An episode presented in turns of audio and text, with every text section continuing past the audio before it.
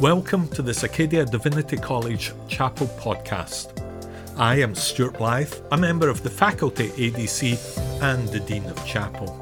Here, you'll get a chance to hear perceptive and powerful sermons which were delivered by staff, faculty, students, alumni, and guests as part of our weekly Wednesday chapel services. Good morning. Morning. morning. Oh, I'm glad you can hear me. I'm not just going to be speaking to my empty room here. It's uh, it's great to be here with you, um, even in this way of doing things. Um, it's a great privilege of, of mine to be here and to be able to say a few words that uh, God has laid on my heart with you this morning.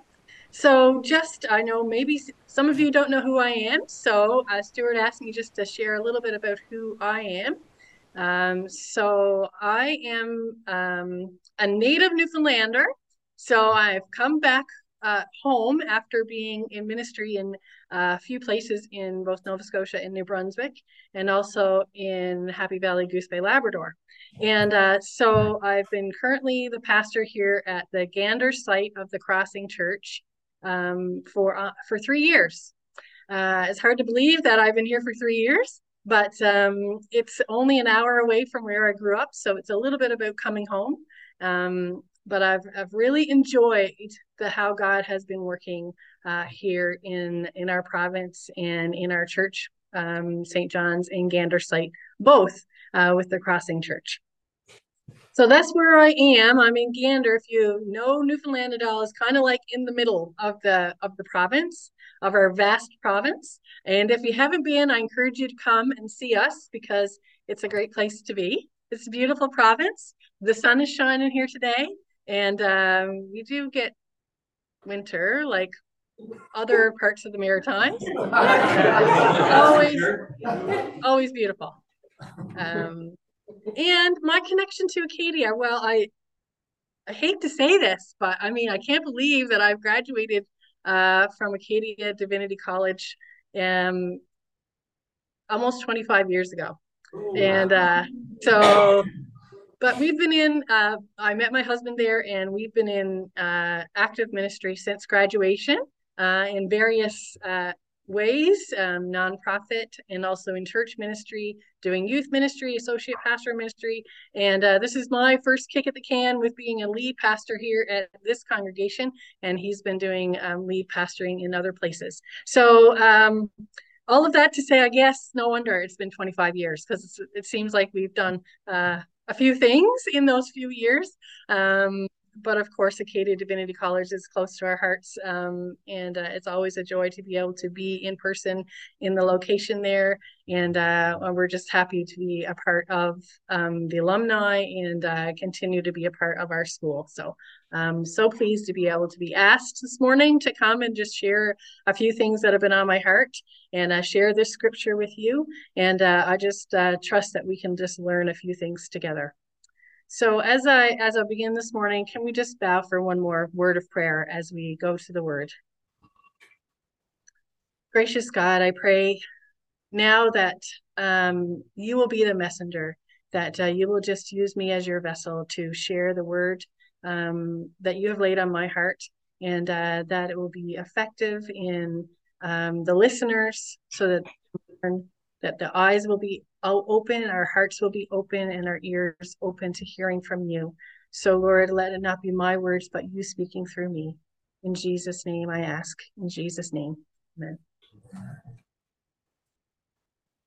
So, immediately when I went to this passage, um, I went back into uh, my preschool day, my days of teaching preschool, and thought of buildings. And one of the common um, stories that we know is the three little pigs. We know that the three little pigs made three different kinds of houses. And one type of house was a lot more effective than the others. And that particular house was the one made of brick or stone.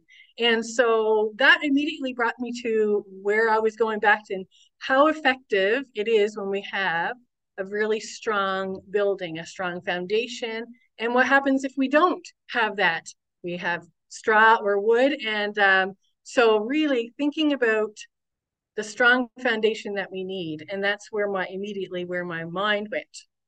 And also, I went back to a story I heard a number of years ago that I want to share with you of a particular church in Sweden.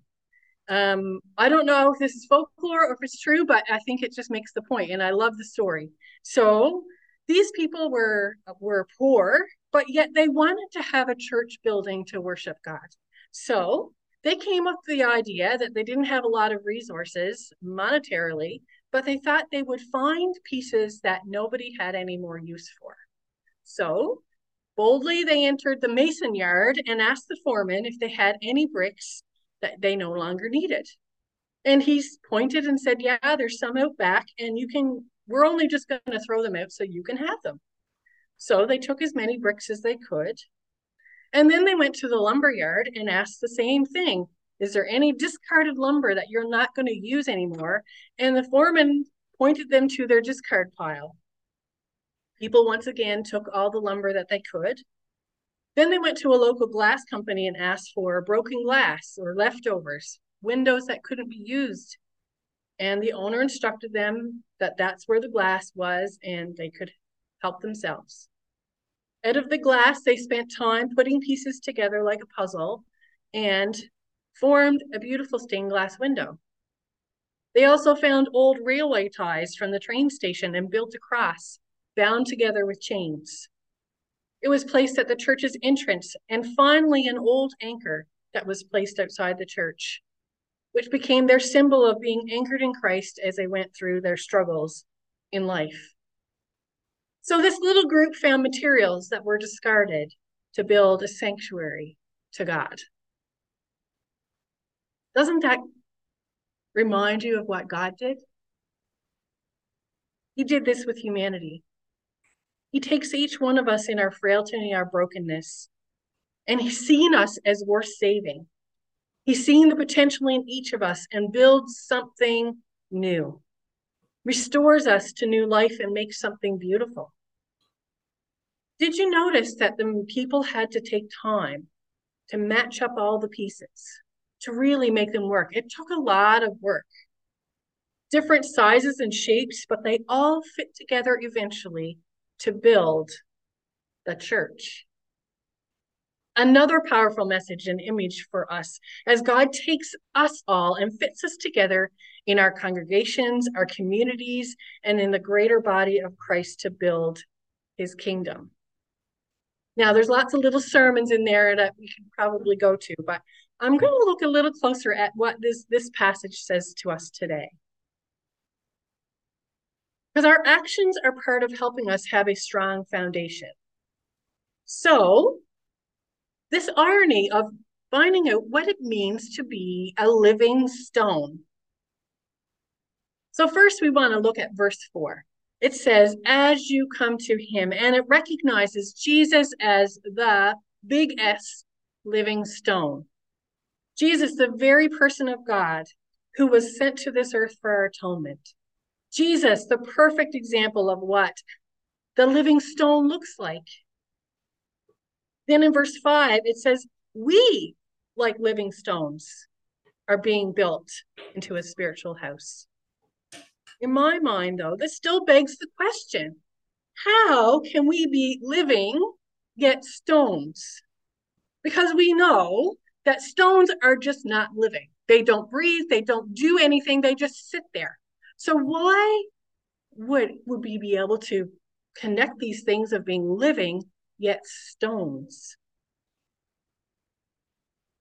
But I think when we go back through scriptures and we understand who Jesus was and what he taught us, we can understand that the stone was not only about a physical stone, but it was more about the spiritual piece. Jesus referred to Peter as the rock and building his church from there. That certainly gives us a little clue. We know and understand that this is not a physical building, but a spiritual house, Jesus refers to. Building his kingdom. And we understand that he's not talking about defeating kings and kingdoms when he talks about kingdom. He's talking about changing the world. So, what's our role? Because Peter is long gone, he's no longer with us. But in order to be built into a spiritual house, I think part of what Jesus was saying was that it takes coming together, it takes always moving forward. In the illustration that I gave earlier, all that material had to come together. On its own, it wasn't functioning.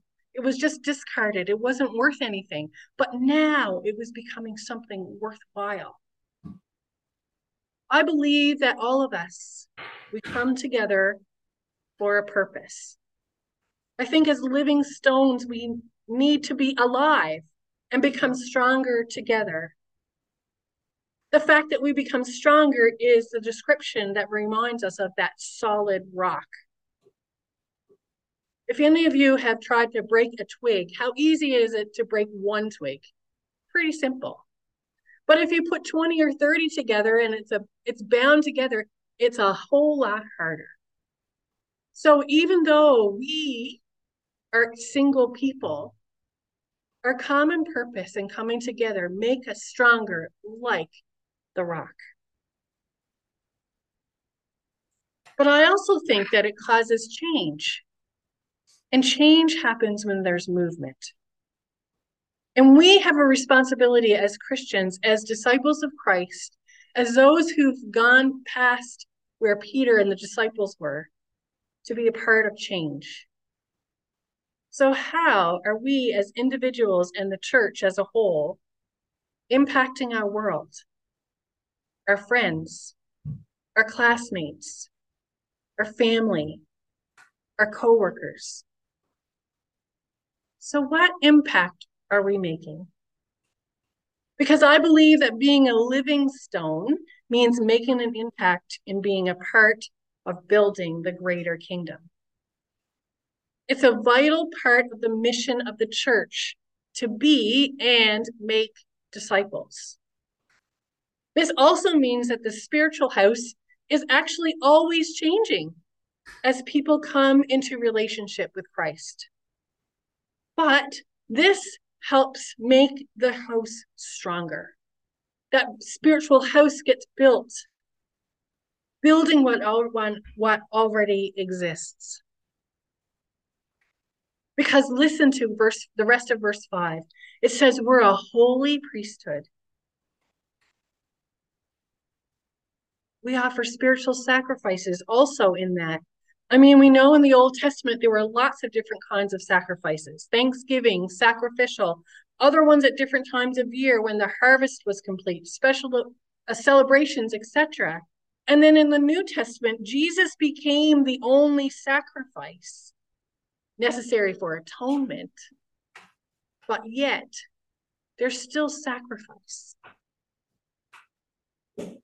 Sacrifice might mean a different way for us who follow him because we no longer sacrifice have sacrificial animals but greater. We have to soft, offer ourselves offer ourselves to be used by him to surrender all to him.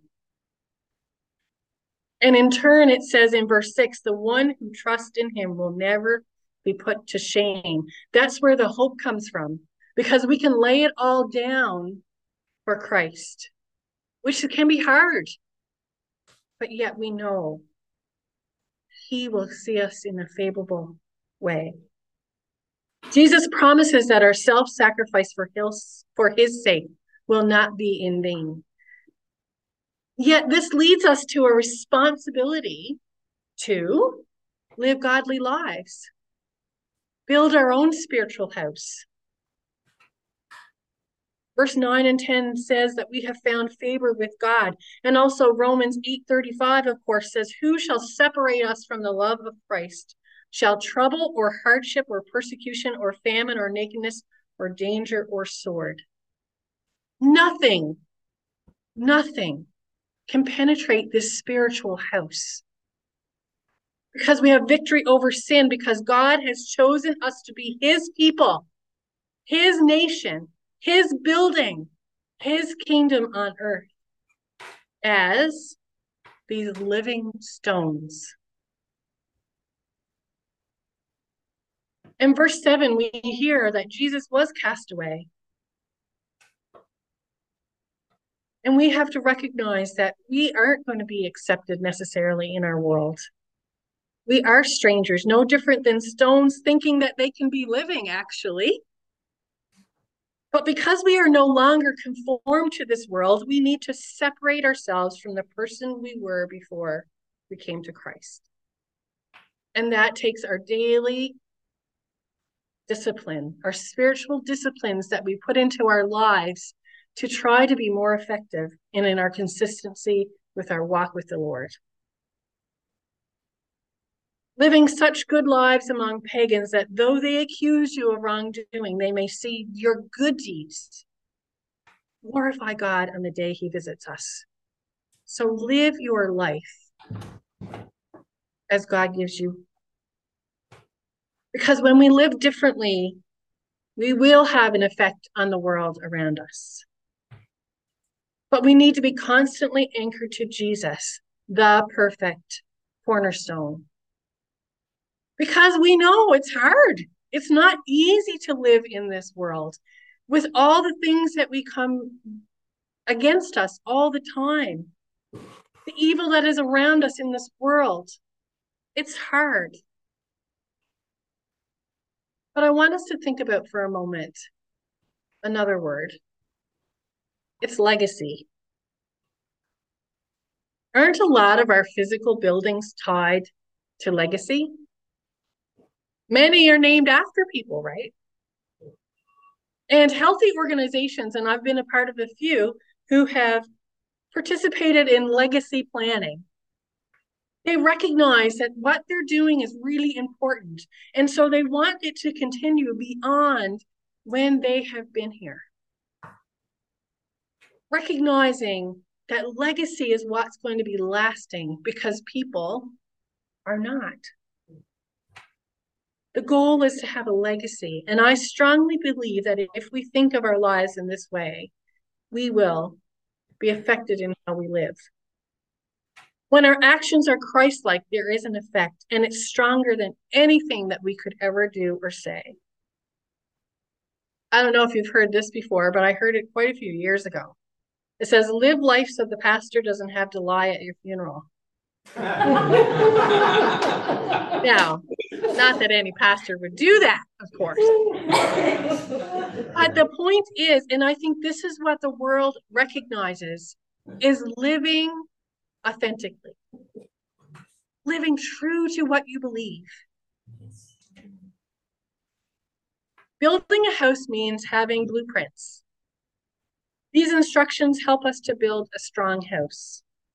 And of course, we only need to study the Bible and study what Jesus did to hear all of the instructions that were given to how to live in this spiritual house, especially through his teachings, the parables, and his sermons.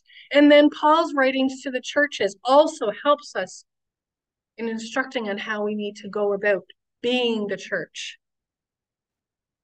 All of these instructions help us to leave the legacy that Jesus intended. Our job, our responsibility as Christians and spiritual leaders is really too important to not be living stones. Because the stakes here are not only about life and death, but about eternity. So I ask you this morning a few simple questions that I want you to ponder. They're simple, but yet very powerful. But what more reason do I, do we need to live holy lives? What more reason do we need to abstain from evil desires?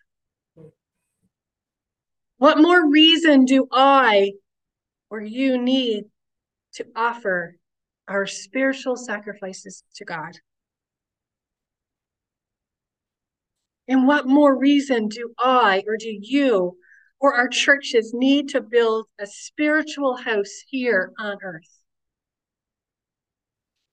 I believe we have been given the greatest task on earth to reach family, friends, our neighborhoods, our communities, and our nation and our world for God. And you know, Jesus, it was a command that he gave to the church. It wasn't uh, only if you want to, it's not an option. We need to be following Jesus and recognize that we now, now carry on his legacy. And it's the most important job on earth. That spiritual building.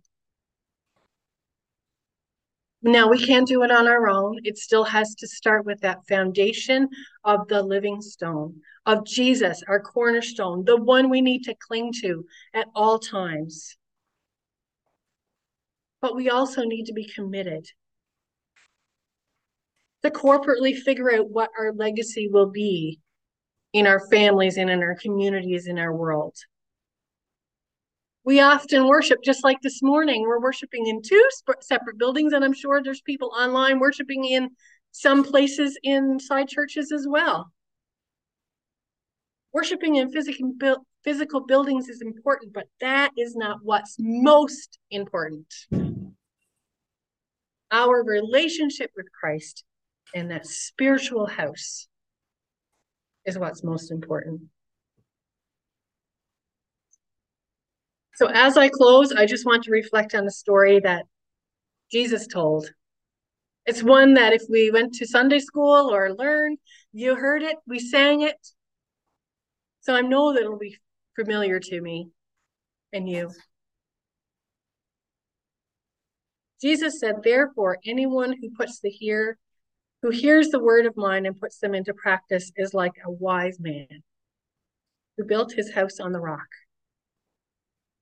The rain came down, the streams rose, and the winds blew and beat against that house. Yet it did not fall because it had its foundation on the rock. But everyone who hears those words of mine and do not put them into practice is like a foolish man who built his house on sand. The rain came down, the streams rose, and the winds blew and beat against the house, and it fell to a great crash. Let's make a difference in our communities as living stones. Today is a new day. Today is a day we cling to that living stone, Jesus Christ. Today is the day that you will receive the reward of eternal life with him forever. And in the meantime, while we wait for that day where we will be with him in glory, we get to develop our relationships with him. And we're a vital part of reaching this whole world with the good news of Jesus Christ until he comes again. So I encourage you. Think of where your spiritual house is today. Think of what you need to change in your own life to make sure that you are doing what God is calling you to do, wherever that may be. Someone, Someone living, living, walking, walking with Christ and affecting the world around you. Let's pray.